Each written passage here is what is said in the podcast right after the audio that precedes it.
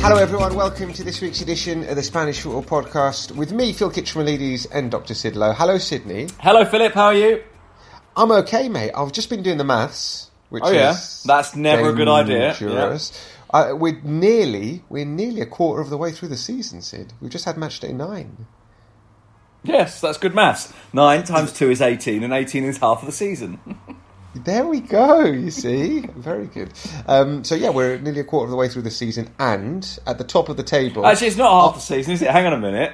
Hang on, there's, No, 30, quarter of there's the season. 38 games in the season, not 36. yeah, yeah. Look at that. That's why I said. Right at the top, at the very top. Yeah, but that's why I said nearly a quarter. Yeah, whereas I was just like, yeah, it is. And it's called, no, it's not, because it's 38, not 36. That wasn't so much a, a failure to do maths as a failure to know how many weeks there are in a season.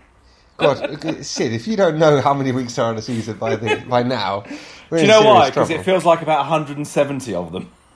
feels like it never stops. They just all roll into one. Yes. Absolutely right. Um, anyway, Real Sociedad after match day nine are top of the table. They're three points clear of Real Madrid and Sevilla and Atletico Madrid and Osasuna, who have all got 17 points, although Real Madrid uh, and Sevilla and Atletico Madrid have played less games than Real Sociedad and Osasuna. But it's great to see some uh, other teams uh, towards the top of the table. Also, the mighty Rayo Vallecano are sixth uh, with 16 points. Some And really properly good as well, by the way.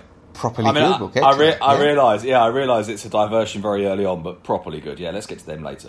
We will. We'll get to them in just a second. Uh, here are the results then from, from match day nine. We had two games on Saturday. Uh, the let's never ever ever talk about Levante nil, Getafe nil ever again. It was really really bad. But Do you know what the really bad thing about it was? What?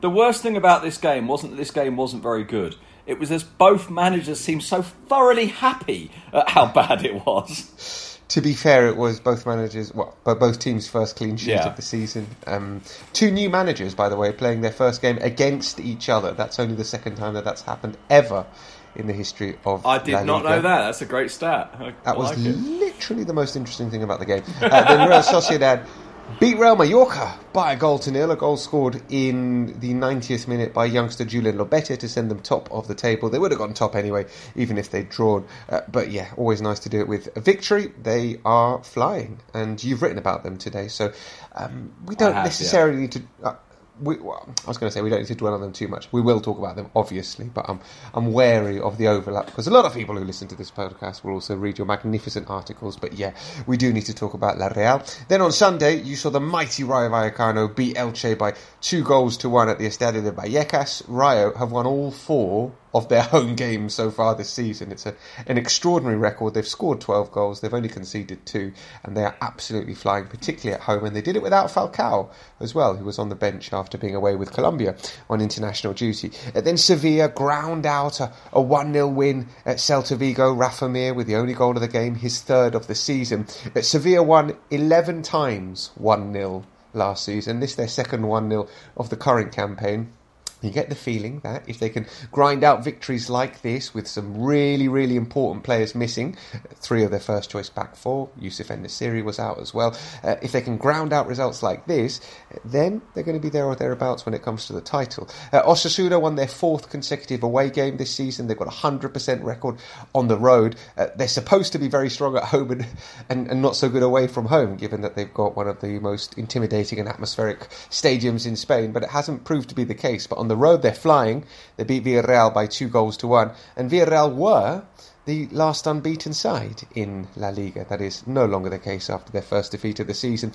Then on Sunday night, you managed to get from Vallecas to Barcelona uh, in the space of a few hours to, to watch Barca beat Valencia by three goals to one in what was ultimately a hmm, a relatively comfortable game. It's a it's a difficult one to actually read because I've heard so many varying different conclusions from this game. Barca were either pretty disappointing or actually pretty good. So I'll, I'll see where you're at uh, in just a moment on your uh, assessment. We've got two games on Monday night: Alaves, Betis, Espanyol against Cadiz, and we had two games postponed this weekend: Granada, Atletico, and Real Madrid, Athletic.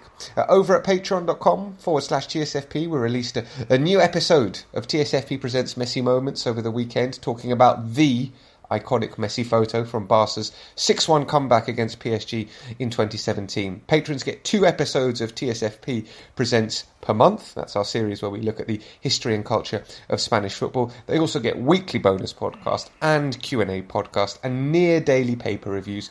Join us. It's 4 euros 25 a month, which right now is 5 US dollars 50 cents. Let's start with the talking points of the two games that you were at yesterday. We'll begin at the Camp Nou, where Barcelona beat Valencia by three goals to one. Ansu Fati scored uh, on his first start for nearly a year. He also won a penalty. He's basically picked up where he left off last season. It's difficult not to get carried away. We mustn't. He's a teenager. He's been out for a year, but it's difficult not to get carried away when he comes back with a bang like this. Yeah, and when he plays in this way, it's not just the goal. It's not even just the fact that he won the penalty, and you know we can debate whether he won the penalty or not, or whether it should have Please, been. That's, that's, we're not going to exactly, exactly. No, I was just going to leave just, it there. I I, just, I was just going to leave it there so that people. Could, Let me just could, put an asterisk. Asterisk. I, am aware of the fact debate. that, that Yeah. we don't talk about penalties and refereeing that much on this podcast, and I've realised it's as a reaction to how much it gets talked Yeah, about in absolutely. the Spanish media. So I hear about it so much. It's so over the top that on our podcast, I'm like, right, well, just just Exact- leave it, forget yeah. about it. Let's focus about the football. So yeah, there was a penalty, there was some controversy, but let's we're not going to dwell on it. I quite liked something uh, talking to Carlos Soler after the game, and Carlos Soler said at half time, Ansu told me it wasn't a penalty. And I'm saying, and I said to him, "We didn't tell the referee that." And I really like this from Carlos Soler. He said, "He said I wouldn't have done either. I don't blame him. You know, it's not his job to tell the referee, which I thought was quite nice. Anyway, that's by the by. Um, the the performance from Ansu um, may be slightly exaggerated in my eyes because I had him just in front of me because I was behind the goal, very low down, um, you know, basically where the advertising boards are.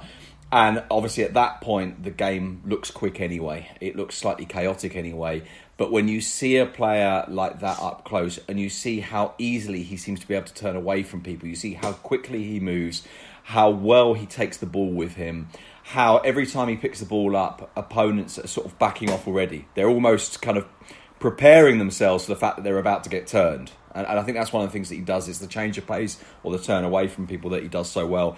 And in the goal, for example, I hadn't fully appreciated until I saw it last night on the on the television how far out he was. Um, so from from where I saw it, which was actually the corner of the net where the ball went in, it looked like the obvious place to put it. It looked like it all happened very quickly, but you could see it. That's it there. And and then watching it on television, you think, wow, it's remarkable that when he's that far out, that he sees that that's it there that quickly. You know, there's no doubt, there's no no problem with it at all. The other thing I thought was interesting in, in that goal, or one of the things I thought was interesting in that goal, is that we are asking. Well, we're not asking, but people are asking or allowing themselves to believe. Um, they're asking Ansu Fati to be a kind of Leo Messi. Uh, you know, someone who carries the weight of the game, someone who goes at people, someone who plays off people, someone who makes others better players as well. And I thought in this goal that we saw Memphis Depay be Luis Suarez. The amount of times that Messi used Suarez basically as the person to get the ball back off, you know, give it to him in such a way that the only thing Suarez can do is give it back. Now, in this goal, I think Memphis can do a little bit more than just give it back, and he, and, you know, he, he slows a little bit before he drops it off. But there was a real clarity, I thought, which was sort of Messi-esque, and I can't believe I've just done it because I've done the terrible thing now of putting Ansu in that category, which uh, uh, is not my intention. But I just mean in terms of the way this goal unfolded, which was to give a pass in a way that almost obliges the, the, the, the receiver of that pass to return it to you in a particular way. Mm. And so it's like it was like Ansu made his pass, but also made Depay's pass for him. And I'm I'm reminded a little bit. I mean, it's not the same, and it's it's not as good. I'm not going to pretend it's as good. But I'm reminded a bit of that Leo Messi goal at the Metropolitano in the last minute when he runs up Yep. the right, he comes inside, and he gives it to Suarez, and it's basically, look, mate, you're only there for it to bounce off you. Mm. give it give it straight back. And it was like that, and it was really striking the n- not just the speed and the quality and the technical ability, but sort of the awareness, if you like, of the way that the space, not just the way the space had opened up, but I think more importantly, the way the space would open up. So he hmm. plays that pass in a way that says, if you put it there, hmm. I'll put it over there. And I, I thought it was brilliant. And I, I thought his his first part, half performance on the left hand side was really, really good. it's a goal. I mean, it's you're reluctant to draw comparisons with Messi, obviously, but it is a goal that we've seen Yes, scored Yeah. many, many times just on the other side of the pitch. Just It's Exactly. like the, the mirror image, the inverted image of that goal, but we've seen it scored many times by Messi on the other side. That's exactly it. Now, obviously, hmm. what that does by changing sides is it imposes a, a new structure on Barcelona. Because, of course, and actually, this isn't to say it didn't happen last night, because it absolutely did happen. But if you have a player coming in off the left wing, it used to be that Messi came from the other side, and so he was on the receiving end of Alba's crosses. Now, Ansu, because of where he is, probably can't be on the receiving end of Alba's crosses anymore. No. That said, as I say, the reason why I say it did happen last night, Alba was still going beyond him. So Alba was still the one giving. Uh, what do you call this in in English? Profundidad. Um, he was the person getting beyond the defence. He was Yeah. the only one really getting beyond the defence and then having the chance to pull the ball back. Although I thought Serginho Dest played pretty well as a right winger rather than a right back. And, and obviously with Ansu, that means that some of those mechanics will have to change. That said, for years we watched Messi play with Alves. Then Messi hmm. changed and started playing with, with, with Alba. So it doesn't. So the you know the, the shift can come. And and I think when you see Ansu like that, I think the other thing that that happens is everybody else kind of improves around him. And I don't know if it's necessarily because of how he plays, although obviously there's a lot of that in it. I think it's almost an emotional state. It's a state of optimism. It's that that, that Ansu by just by being on the pitch, everybody else kind of feels I don't know, more enthusiastic, I suppose, for want of a better phrase. More dynamic, more like, wow, this can be all right, can't it? It's, it's, All it's remarkable the impact he has on people. Let's continue that optimism. Pre-match, Ronald Koeman has changed his uh, tune a little bit and is now saying, yes, we can win the league, when previously he was suggesting that top four would be decent. But obviously someone's had a word, said, you know, Exactly you can't say that. that, Ronnie. Ronnie, don't say that. We can win the league. And now he's saying we can win the league. With Ansu back, with Sergio Aguero coming into the fold, we'll talk about him in, in just a moment, and Memphis Depay, that front three sounds pretty tasty if it, if it is a front three. There are reasons, I guess, to be optimistic as well with Gavi, with, with Pedri, Mm. with Ronald Araujo. I mean, th- there is a, a future there. We're just wondering whether or not that future can also be a present. I, I, I don't want to repeat myself, and I also don't want to repeat myself saying we talked about this before. And I, am I'm aware that I quite often say that. One of the reasons why I say that is because I don't want people to say, "Well, you, you," I want people to. We're aware that. I- If, I'm sorry if this feels like I'm picking up on something we'd mentioned previously, and I'm also sorry if it sounds like I'm trying to say, "Huh, we're the smart asses who already saw this." But I'm just conscious of the fact that we have said this before. So.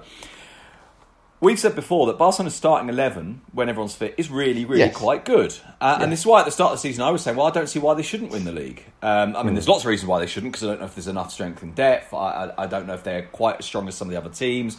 I said previously that I thought Madrid was stronger, if only because I just can't think of a team that has a player of the level of Modric or Benzema. Well, maybe Ansu's that player. Um, again, though, I'm, that's asking a huge amount of him. I think technically, Ansu is not as good as Benzema, for example, technically. But I think he's got lots of other things. Um, but but you know, you look at it as a as a starting eleven, and it it is very strong. And you know, you've just named there a, a front three, which sounds quite good. But I personally think you're likely to end up adding Dembele into that. And if you can get Dembele fit, and that's a very big if, we know that, then you've got a player who's different, who goes beyond people, who's two footed, who makes things happen, who I personally think still makes bloody awful decisions much too often, but does make things happen. Um, and I think then you you know if you look at a back four that is Serginho Dest, Gerard Piqué, who I must admit I don't think's on in great form, but Serginho Dest, De- Gerard Piqué, Ronaldo Araujo, and Jordi Alba, with a midfield of Gavi, Pedri, uh, Busquets, De Jong, a combination of any three from those four. This is a this is a good team. This is a, potentially a very good team. If it can be managed right, if it emotionally it can be right, if physically they can be right, then yeah, why why not compete for the league title? In fact, the the argument wouldn't necessarily be why not compete for the league title, as you haven't got any excuse not to, regardless of what mm-hmm. Koeman has been saying. And here's the other thing with Koeman's comments. Koeman is now saying, ah, but now everyone's fit, and they weren't before. Yeah, but before you were talking about a whole season's worth. You weren't just talking about mm-hmm. right now.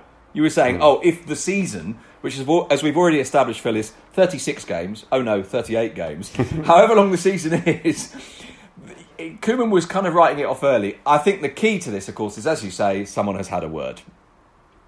someone's definitely had a word and he's changed his uh, tune and let's see how long that continues for it was the start of a really big week for barcelona Yeah. at home to valencia then a, literally a must-win game against dinamo kiev in Yes. the champions league uh, in midweek and then the classico next weekend three defeats uh, would have put them in a really really difficult position i would argue that the most important of those three games is against dinamo kiev because Definitely. as we said don't win that and you are staring elimination from the Champions League at the group stages uh, in the face, which is a disaster for all sorts of reasons, not least uh, economic. Anyway, they came through the game against Valencia. Let's see what they do against Dinamo Kiev. Back to the game last night and the apparition of Sergio Aguero, who came on for the last few minutes uh, of the game.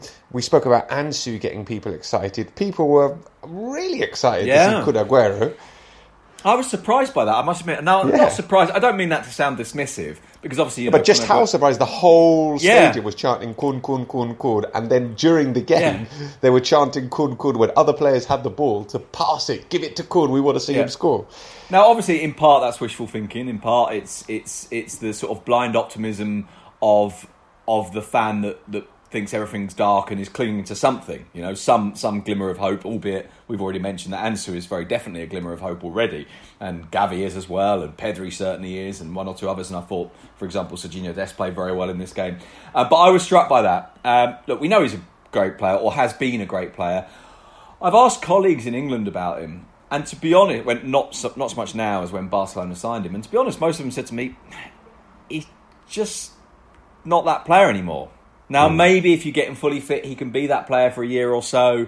Maybe if you get continuity with him, certainly he said all the right things. Um, he he was actually pretty chirpy post game yesterday in, in, in the post match interviews and stuff, and he, he seemed to be sort of enjoying enjoying the moment, which I think is quite important because there was, I think, when Messi went, a, a, a real sense that oof, this whole thing, this whole plan has fallen apart. And, and I was very struck by how how much they were behind him last night. I don't know how much of a role he plays because if you look at the players who are fit, let's ignore Dembele because obviously he's not fit at the moment. If you've got Depay and Ansu, where does Kun play? Because he's not naturally going to be the guy coming in off the right, is he? That's not really No. where he's going to be most happy. So maybe you say, well, do you move Depay out to the right? But Depay doesn't really want to do that, I don't think. Or at least hmm. that's that's the, the conclusion I draw. Watched based on watching the way that he plays, not based on having asked him. I, don't, I have no idea if he might quite fancy that, but it doesn't feel like the role that he would necessarily embrace. Hmm. Well, his role is probably to be, as they say in Spanish, a revulsivo, an impact player off the bench. I would have thought. Yes. I'm not sure his his role is going to be in the starting eleven too many times. It, it, might be. We'll see how fit he is. But it was noticeable to see just how happy everybody was uh, to see him in the camp. Now, uh, let's talk about Valencia before we move on to, to, to the other matches. Now. I said at the start that it was a bit of a difficult one to get a read on, on this Barcelona performance because at times they look they look pretty good, but then at times Valencia created some dangerous dangerous openings, and they they really weren't far off getting something out of this game, Valencia. No, they weren't. Uh, you've got Carlos Soler hitting the post. You've got that Ter Stegen save where he reaches his hand down and it hits his wrist hmm. and flies up in the air, which tells you, by the way, something about how strong he, his, his wrists are. And just Ter Stegen's really quite striking as a goalkeeper like that. You also had that chance where where Soler did an extraordinary piece of control on the right wing, stopped the ball going out high, comes inside, gets almost all the way to the to the post itself and tries to pull it back, and, and it just gets cut out, I think, by Piqué. Um, you have the fact that they scored early on. You've got a couple of approaches from from Guedes, um, putting the ball just past the the the, the Ter Stegen's left hand post. There there were moments where you thought there's something there for Valencia, and and, and certainly post game, Gayà on the television interview in Spain was talking about you know we created as many chances as them, we competed with them, we were as good as them, but but they took their chances and we didn't. And of course, he was complaining about the penalty as well. But but just kind of more broadly, he felt they created as much. What I thought was quite interesting was then the players who spoke um, after that. So that's the immediate post match interview, pitch side. The players who then spoke after that, in other words, those players who've maybe had a chance to speak to the manager, maybe the manager's addressed the team in the dressing room before they come and speak. Um, were much, much more critical of Valencia, the Valencia players, that is. Jasper mm. was incredibly critical. Basically said, this isn't good enough. We can't go on like this. We didn't compete. We didn't get to the second balls. We, we weren't aggressive. We weren't any of the things that we've been all season. Soler offered a much more nuanced um, analysis of it than that. But he too did say, well, there are a couple of times we didn't press the right way. You know, we didn't all follow each other. We didn't. We didn't put our foot in the way that we should have done. We allowed them to win a couple of a couple of loose balls, which we shouldn't have done. And that was very much what Bordalás is about. And so, I, I agree with you that this was a game that I find it quite difficult to analyse as well. Mm-hmm. Because at the end of it, I thought, well, Barcelona were pretty good, mm. but I wasn't hundred percent convinced it was always in control. And in the second yeah. half, I just wondered if it sort of slipped from them a bit, and the the, the the, the speed of the circulation of the ball wasn't as good as it had been in the first half. Again, though, I'm conscious that that might be my view of it because in the second half I had them at the other end, and so sort of by definition it looks slower. Yeah, it does impact on your reading of the game when most of the action's been taken on the other side of the pitch. Yeah, um, all right. Let, let, let's move on because we do have to get to the, the big talking point of the weekend, and that's Rayo beating Elche two one to um, secure a fourth consecutive home win. As we said, they're up to sixth in the European places, and they did it without Falcao, who, as we said, was was on the bench. Is this the first time you've seen Rayo live this season? No, no, I've seen. The, it's the third time I think I've seen third time, season. right? Yeah. Okay, yeah. And I was there. I was there for Falcao's goal, albeit I wasn't were. actually there for his goal. For his goal, you were there for his debut. Um, every single time you, you, you, have fun watching this Rayo side. They yeah, are absolutely. a really, really attacking, enjoy, uh, joyful team, and they've got some good players there. They have, uh, and they were the weekend in particular. I mean, we've talked before about about Isi, who's actually on the right hand side. This weekend, almost everything they did was on the left. Hmm. Um, so it was Fran Garcia and Alvaro on the left hand yeah. side, just just cutting through Elche consistently. Three or four times the ball put put back across the face of the six yard box, and you're thinking, God, if only they had a Colombian guy named after a big cat there to finish these chances off for him, because they, they weren't taking a lot of chances that they made. Um, mm. They used the ball well throughout the pitch. Oscar is a very nice player. Isi is very talented. As I say, those two were, were really, really dynamic. Um, they they were they were pretty good through the middle of the pitch. But more than anything else, they're a team that gets the ball into wide positions really quite quickly, and then mm-hmm. always has a fullback overlapping the the mid wide midfielder, always or almost always. So you get the first goal, for example, is correct me if I'm wrong because I haven't seen it on a replay. Is a cross from one fullback and a header from the other. Yes.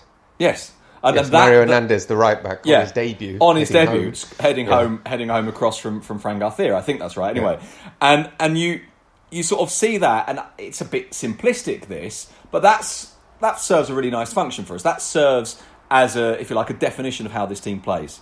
The goal they get is two fullbacks mm. right up the other end of the pitch, and they're a lot of fun to watch. They're they're not. Um, they're not Rayo. They're like the second top scorers in La Liga, by the yes. way. Only Real Madrid have scored more goals. Granted, they've played a game more than a lot of teams, but still.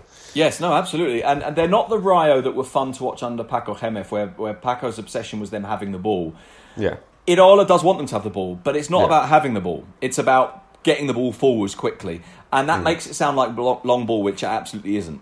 It's much more planned. It's wide ball. It's wide ball, exactly. It's wide ball. It's, it's doubling yeah. up on the wings. There's yeah. a, there's a touch of Osasuna about them, maybe. Yes. Although yes. although they tend to not deliver their crosses as early as Osasuna. So Osasuna mm. will hmm. get into three quarters positions and cross. Rayo mm. will get right to the byline before they do, mm. and they will they, you know they will really try and get that fullback going beyond the beyond the wide midfielder from around about the top of the penalty area. So in other words, he's receiving somewhere between the byline and the edge of the six yard box and you know, mm. so getting ri- right into the area a lot of time. And yeah, they're just a lot of fun to watch. They they made slightly harder work of this than they should have done in terms of in, in terms of the the fact they only won two one and that Randy scores what is it fifteen minutes to go something like that, um, and and a, a, really good goal out of not very much from the edge of the area. And you think they probably should have killed the game way before that because mm. with the exception of Lucas Boyé, really and truly, Elche didn't have anything at all. Mm.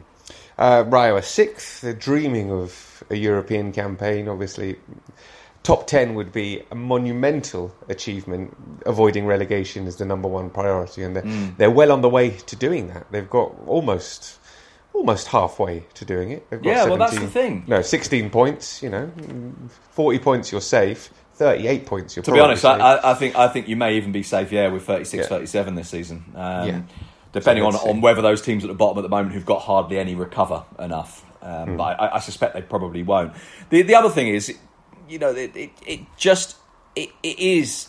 I know this is probably a bit cliched, but it is also about the fans. It is also about the noise they create. It is also about that sense of, of, of, of kind of momentum that comes not just from the pitch but from the fans as from the fans as well. It's pretty special going to Vallecas to watch a game. If you can, go. Thoroughly, thoroughly recommend it. Uh, Rayo beating Elche by two goals to one. Osasuna beating Villarreal by the same scoreline. You mentioned Osasuna's style. They are the team that puts the most number of crosses in, or plays the most number of crosses per game uh, in La Liga. You can see that. Do you know who the second most prolific crossing team is? It's Barcelona, Sid. It's Barcelona. Is it? It's That- Barcelona. Yeah. I mean, does uh, is that stat massively, massively um, slanted by the slightly bizarre game against Granada, where they, they delivered they delivered about about three six months worth of crosses in one half?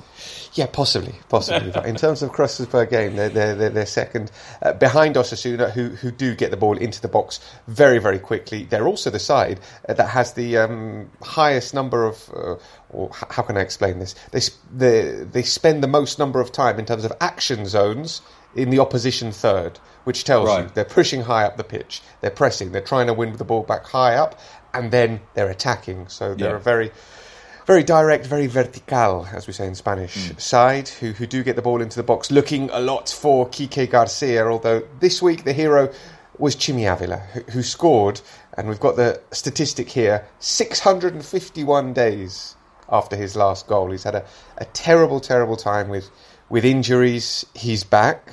You've spoken to him recently, which is uh, which is great. And I'm, I mean, I'm not saying the two are linked, but no, they, they definitely are. they, they, they, they may well be. They may well be. Um, but he, he took the goal very nicely. It was another terrible mistake by Samandi defensively, who you'll remember, of course, scored the most spectacular own goal for Villarreal at the won the Metropolitano earlier on this season in injury time to to throw away a two one lead. Um, but Chimy had to take it. We did tucked it away nicely, and Osasuna absolutely flying. They are flying, and, and you're right. It's, it's interesting as well, Chimy's position because you know the, Chimy was without doubt the what would you call him? The sort of the iconic player of Osasuna, the the guy, the, the, the real fan favorite, the, the the best player in the team. He it this is not speculation.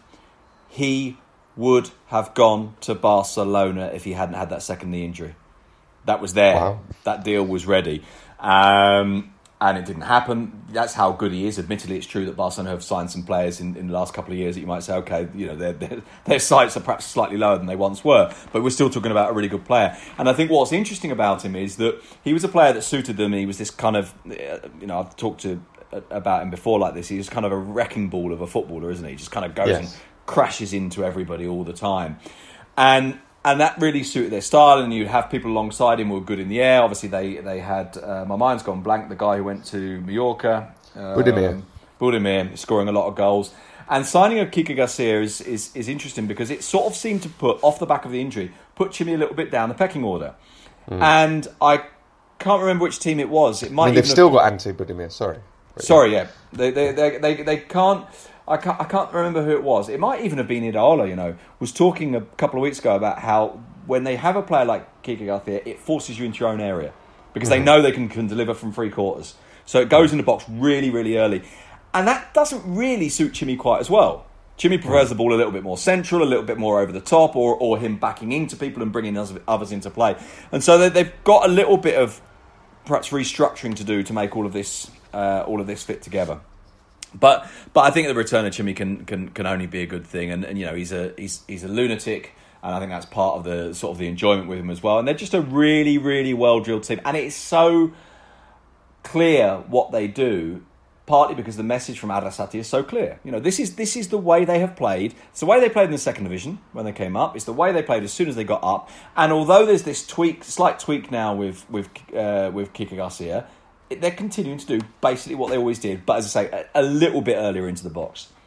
Uh, Osasuna flying, they are fifth. Three points behind the leaders, Real Sociedad. We've got to talk about them briefly uh, before we go. Obviously, fantastic to see them there. We've been we've been talking about them. We've been praising them all season. Just a hint of caution. I think they were top at this point last season. Is, Yeah. that, is that right, Sydney? And then, then obviously things came apart a little bit. It does feel like, though, this season things are different. This season they're more mature. This season they're handling matches better and winning games in previous years they wouldn't have. I'm not saying this is a title push, but top four they've got to be thinking about it pretty seriously. Yeah, and I agree with you. It is different. I think if you look at their results, this isn't the same Real Sociedad team as it was last year. Um, it's not in terms of personnel, although most of the time, broadly, it is. But they've had a lot of injuries. Um, you look at their results, and uh, basically it's a whole load of one nils, um, which is not really. I've got them written down here from earlier.